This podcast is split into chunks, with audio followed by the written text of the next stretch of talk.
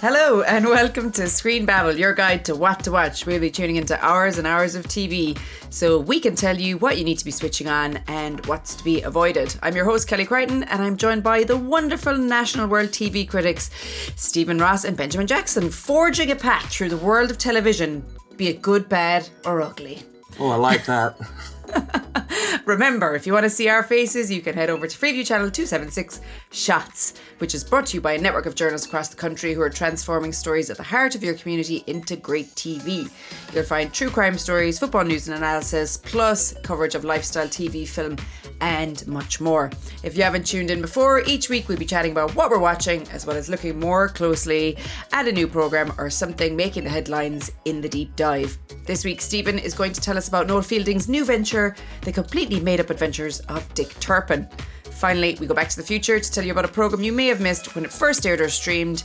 Last week was coupling. We're staying in the same era this week, and Benji has a classic for us. He's going to talk about Spaced. But first, we like to talk about what everybody's been watching. Benji, you're up first this week. Well, I mean, it, it'd be rude if I didn't rewatch Dune Part One, considering that it's Oh. out tomorrow. Um, And I was a bit awkward watching it at the cinema just because it felt kind of long. That's the kind of situation you get sometimes with Denis Villeneuve movies. Is that Yeah, yeah. he loves a, he loves a panoramic shot of kind of like brutalist architecture. He did it with uh, Blade Runner. He did it with Prisoners, and he's done he does it again with Dune. Uh, I enjoyed it. I thought that they kind of speed run uh, bits of it just to get where they needed to do at the end. Okay. Uh, given that Zendaya was prominently kind of advertised for the original movie, I mean, she's in it, but not that Not huge much. Mm. amount that you would expect, like a lead Seven minutes apparently. Yeah, it's it's not a lot whatsoever. So I'm hoping that with Dune Part Two, it it, it expands upon Chani, which is her character, a bit more. And I'm I'm just really into it. I just kind of it's a space version of Game of Thrones, is it not? Maybe Steven Yeah. could like stop me if I, that's the laziest comparison he's heard today. No, it sounds sounds about right. Yeah. Uh, so I definitely been watching that the school up ahead of the sequel that is out tomorrow, and uh, yeah, alongside Spaced, I caught a little bit of a pre-spaced Edgar Wright, Jessica Hynes, and Simon Pegg TV series called Asylum, which also had Julian Barratt. It used to Oh. air on UK Gold, and it was kind of the front runner for those, let's call them new wave of uh, alternative comedians in the late 90s. It was them just doing sketch comedy before they went on and did either Big Train or Spaced or stuff like that. But Okay. two and a, two and a half hours watching Dune will take it out on someone. So after that, I, I need to go for a walk, listen to some music, and uh, Have a lie down. acclimatized yeah. because there's a hell of a lot of orange in that movie. A hell of a lot of orange. Oh, it's funny, isn't it, when you watch certain things that are like I always remember Seven was so dark. You know, it's like messes with your your I don't know visual, like your whatever's going on in your brain, and yeah, you do you do need a break after some of those. Yeah, I mean, I I thought my eyes were gonna get. I thought my eyes were going to get screen burn, but it was a good movie. Just those those panoramic shots. I'm sure that was the much. intention. That was the intention to you know really make you feel the atmosphere and be Oh in the movie. yeah, You know. I mean, he absolutely did it to me and me alone, didn't he? okay, fair enough. Uh, right, Steven, what have you been watching? Tell us. Tell us. I've not been watching a huge amount, but I have started 15 Storeys Oh. High, the uh, Sean Lock London flat Oh, sitcom. yeah. Um, came around the same time as Peep Hmm. Show, I think about a year earlier than Peep Show started, but uh, 15 Storeys High only runs for two uh, seasons.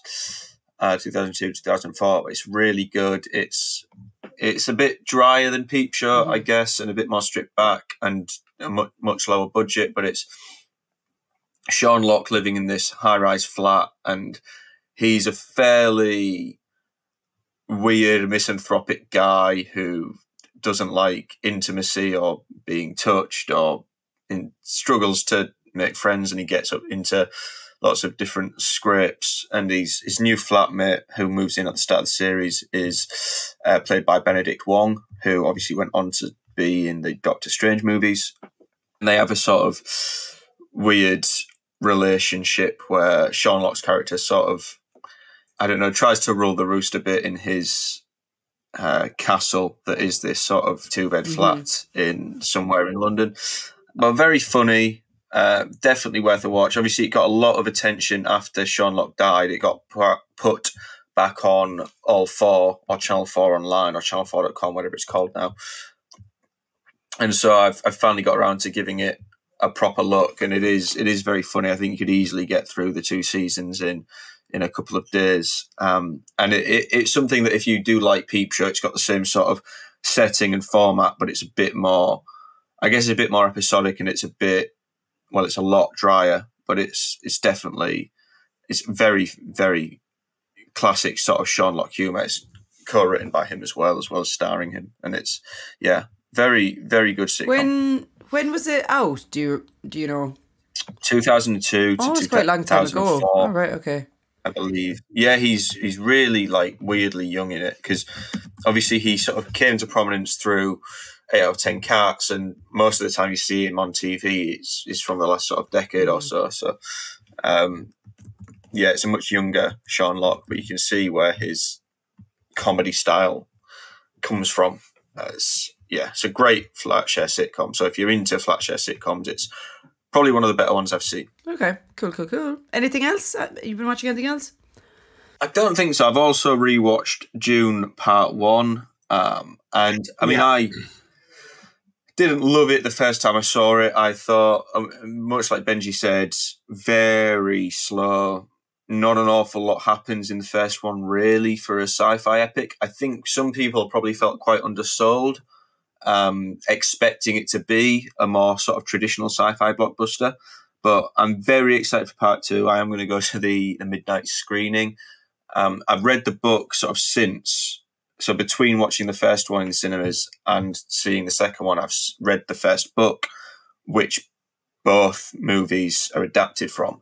And it does seem like a lot more will happen in part two. It feels like okay. part one was setting mm. the scene and part two will have quite a big physical battle sort of mise en scene. I don't know. It's going to be a lot more happening. So I'm I'm very excited for part two, despite not being super keen on part one. And I did, I think I did prefer part one a little bit more watching it the second time round, knowing sort of having read the book. I think that did help a little bit. Um, but yeah, it'd be interesting to see if they go on to make um, a part three or part four because obviously the the seven main Dune books in the original Frank Herbert seven, series. Yeah, so I was going to ask. Be yeah. interesting to see. Although a lot of them don't, a lot of them will focus on different characters and different different time settings. But yeah, it'll be interesting to see how that goes if it does go into a full franchise thing. Okay, cool. It seems like it will, but yeah, I guess they'll probably gauge it on how this one goes. Yeah, I mean, the first film made less than 500 million, which really? obviously sounds like a lot, but for a yeah a blockbuster with a hundred something million budget, it wasn't a huge. I think Part Two is going to do pretty well, though. I mean, it's the blockbuster of the year when it's not being released in the middle of COVID. I think I think part two could top a billion, but we'll we'll see.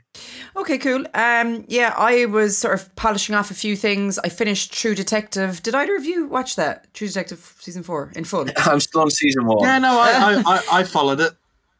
What did, did you, the whole thing? Oh yeah. Yeah. What did you reckon no, to it? I actually really liked it, yeah. and I was like, I'm not sure I'm going to like this because it's not really judging from the previous series, which I never watched in full. I was just like, eh, it's not really my thing.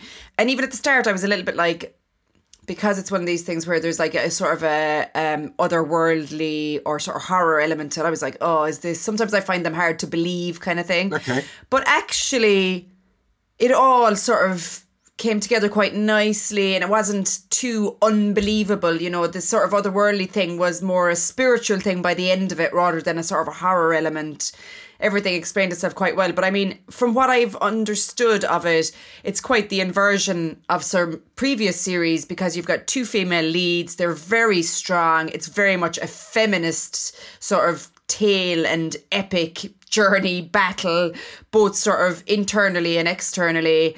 And yeah, it's set in this like place that's always dark, you know, and yeah. and I mean, I think there's a lot of menacing undertones. Yeah, that's why I. I mean, I think one of the first episodes when I joined Screen Babble, I I spoke about how much I loved the first True Detective and uh, how mm. the scenery uh, very much was Yes. an integral part of the cut, and I think that is Yeah. the beauty of um, the latest season with Jodie Foster is that Mm-hmm. the scenery itself becomes kind of like part and parcel of the cast. It becomes quite. Mm-hmm.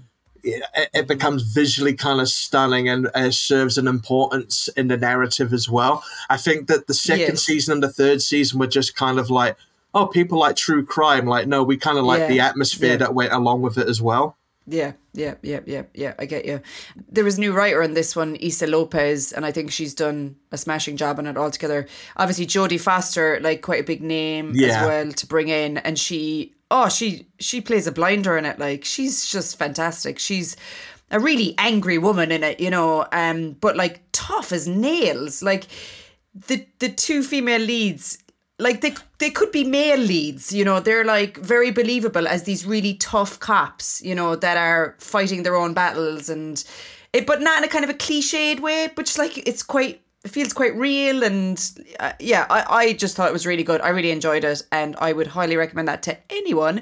Um, and the other thing i watched was and i mentioned it briefly last week was breathtaking which was the new jed mercurio three part on itv about the nhs about some consultants doctors nurses on the front line uh, during covid and you know what it was it was interesting because the first episode was a tough watch.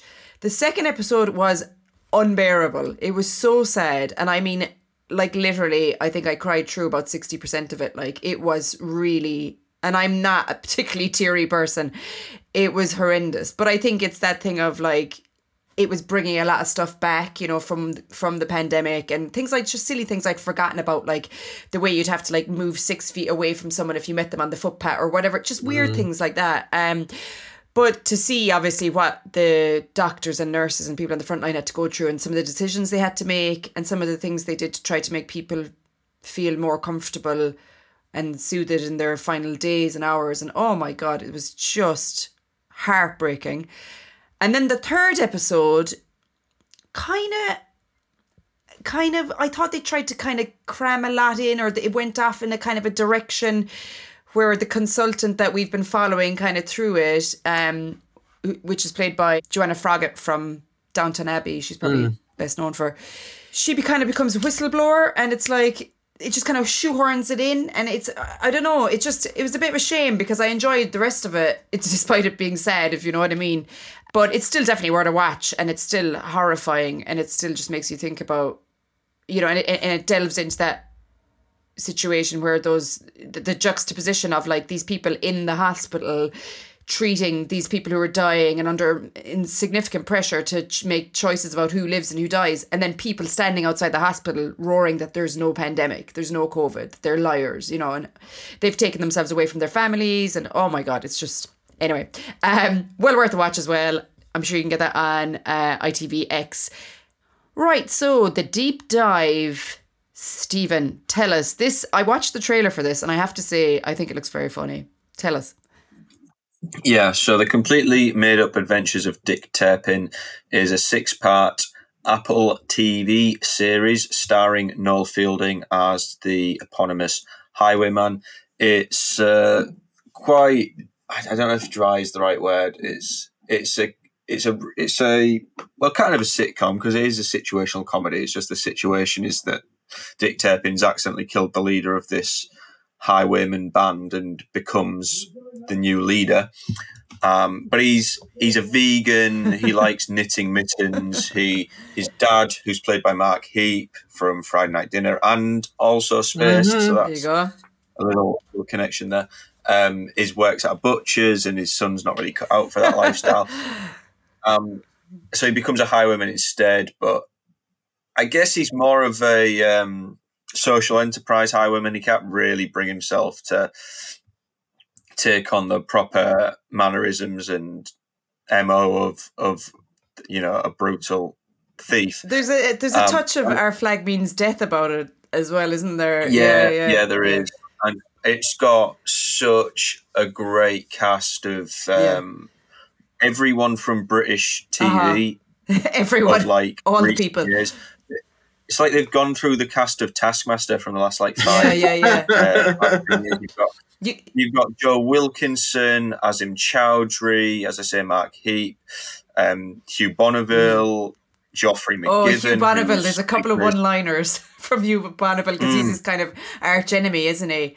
And yeah, Yeah. the the gags, the name-related gags are a, a mile. A- Yeah, that's a lot of it. A lot of it is wordplay, Yeah. and it's it's very funny, very well written. Um, the thing I wasn't so sure about was so the first episode I thought was astound, uh, out, outstanding, and I thought this is going to be great. Um, and then they began to introduce like this fantasy element, and it became a bit more good omensy. Oh. and now every episode is very fantastical. So you have like witches sort of bursting into flames Okay. and haunted coaches and things. But it handles it. It's okay. You've got a warlock. Asim Chaudhry plays Craig the warlock, who's a little, a little rusty, and you have Diane Morgan as his sort of DVLA equivalent Yeah. coming to test his warlock abilities. Um, It was- it- really Noel Fielding. It was never going to be straight up and down though with Noel, was it? There was always going to be something surreal or Yeah, random guess, thrown yeah, in there. a- yeah, it's not as off the wall as Mighty Boosh or the IT crowd or Mhm. anything, but it's it's very funny because it, you you kind of get the feeling that it's Noel's personality is very much part of his character in this, and the the gang are not cut out for highwaymanship. Mm. They're all quite soft, really. Um, yeah. There's definitely a sense of like um, poking fun at I don't know Gen Z or like the snowflake culture sure. or whatever, and it's sure. like. I'm not a traditional highwayman. That's the kind of vibe of it, and we're going to do things differently, you know, and which is again very similar Yeah. to our flag means death, that sort of tone. But um, it looks like it has an amazing budget though for a British comedy, doesn't it? Yeah, yeah, that's the thing that surprised me. I guess that's the Apple Yeah. TV dollars. I mean, some of it, I think intentionally the fantasy elements aren't too realistic. You know, they look Okay, a yeah, bit yeah. cheaper, and I, I don't know if that's a budget thing or because they're trying to make an authentic British comedy, and it would be weird if they suddenly had like a super high budget, which I think is going to Yeah, be the line that Doctor Who has to tread now that it's got the Disney money coming in. They want to keep that okay. camp, practical, deeper effects type type thing. It's, it's very episodic. So each episode they have this different obstacle they need Challenge. to come. For Yeah. instance, they they need to rob the unrobbable coach, or they need to um, basically get rid of this witch that's come to the village. And, and if they, are, I think she's called the the Reddle Hag or something, and it's okay because she won't come unless her name is said twenty seven times, which then leads on to a conversation about how often someone realistically would say Reddle Hag because Reddle Hag's not a very common word. And no one in their right mind would say Reddle Hag 27 times. And that's quite a funny moment. Um, but it's, it's, it's all very, like, stupidly funny, Yeah, I guess. yeah. Like, it's stupid Simple. they go for. Yeah. But they, yeah, they work very well. It's very, very, uh, very funny stuff. So Apple TV, I have to admit, I was like, how can I get access to Apple TV after watching the trailer? So that's a, a good sign, I think, for um, if they're punting it around the place. Uh, how many episodes and Yeah. when is it online? So there are six episodes, and it premieres on the Friday, the first of March. So tomorrow. as this goes out. Fantastic. Okay, thank you, Steven. Benji. So we had coupling last week, and now we're going to talk about Spaced. Yeah, we kind are of. in that sort of sort of era. And um, I realized the other day that this came out the day after I turned eighteen. There you go. Really? I, I mean, That's I. I know it came out in 1999, 2001, but I, I Yes. missed most of it the first time round as I was, what, Mm-hmm. still 16? There you go. I'd have been, I'd have been turning, turning one. Oh, when it good. came out. Turning one. I'm surprised you were alive, actually. So that makes me feel better. Uh, yeah, no, that's anyway. uh, now I feel Moving along. now I feel incredibly old, but you know I'm probably still the, not the oldest, Benji. I don't on. know. I'm st- I'm probably the same age as the characters now. But uh, what can be said about space that hasn't been said before? For those unfamiliar with the premise, we have Tim and Daisy at the very first episode. They're both flat hunting because things in their love lives didn't really go according to plan.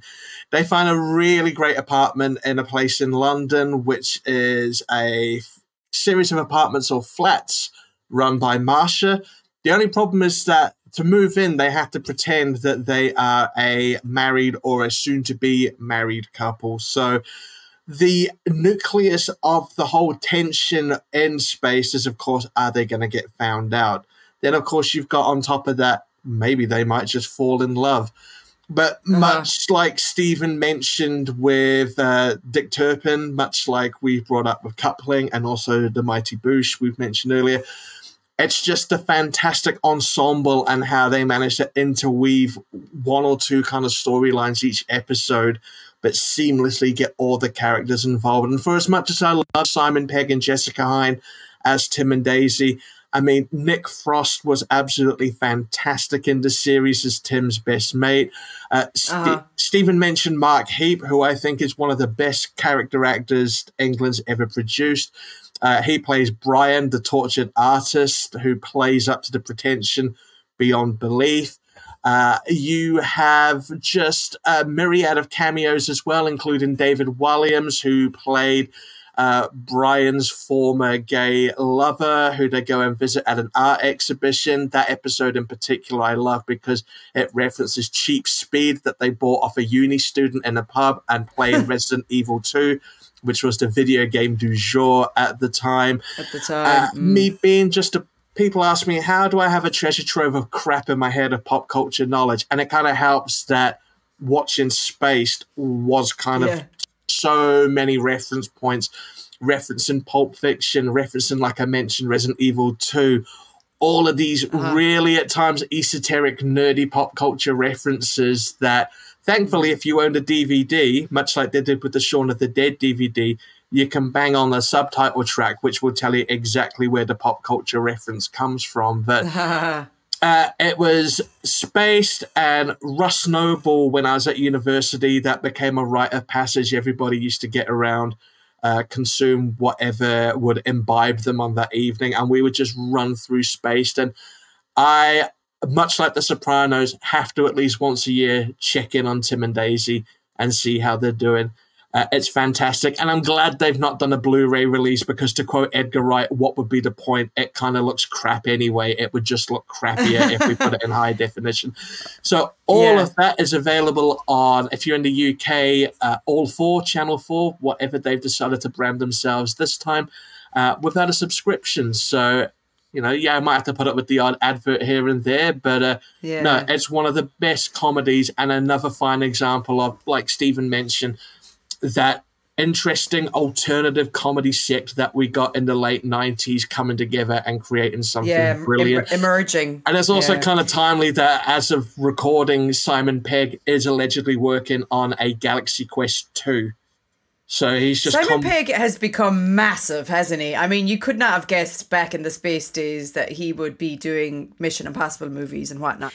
Some would argue that was some, some of his better work, I suppose, back in the day, and things like Shaun of the Dead, etc. But um, yeah, it's it's well, it's always good to see British actors coming up like that and yeah, but making I mean, it all the way to the top. Uh, if I could be selfish for a minute, just come back and do like some more of that pop culture stuff, please. Yeah, it was just fantastic. Yeah, yeah, I mean, it's great that Edgar Wright and everyone's gone off to do big things, but just come back. Doesn't have to be spaced. Just collaborate a little bit more again. All is forgiven. All is forgiven. Okay, thanks for that, Benji. Thank you too for joining us this week. Do look out for Friday morning's Screen Babble Weekend Watch, which we'll preview what to watch over the weekend and beyond. If you have any suggestions for what TV we need to get into our lives, do get in touch with us via social media. We'd love for you to rate, review, and subscribe to the podcast so we can reach as many TV lovers as possible. We'll be back next week with more Screen Babble. Ciao for now. Bye. Bye. Bye.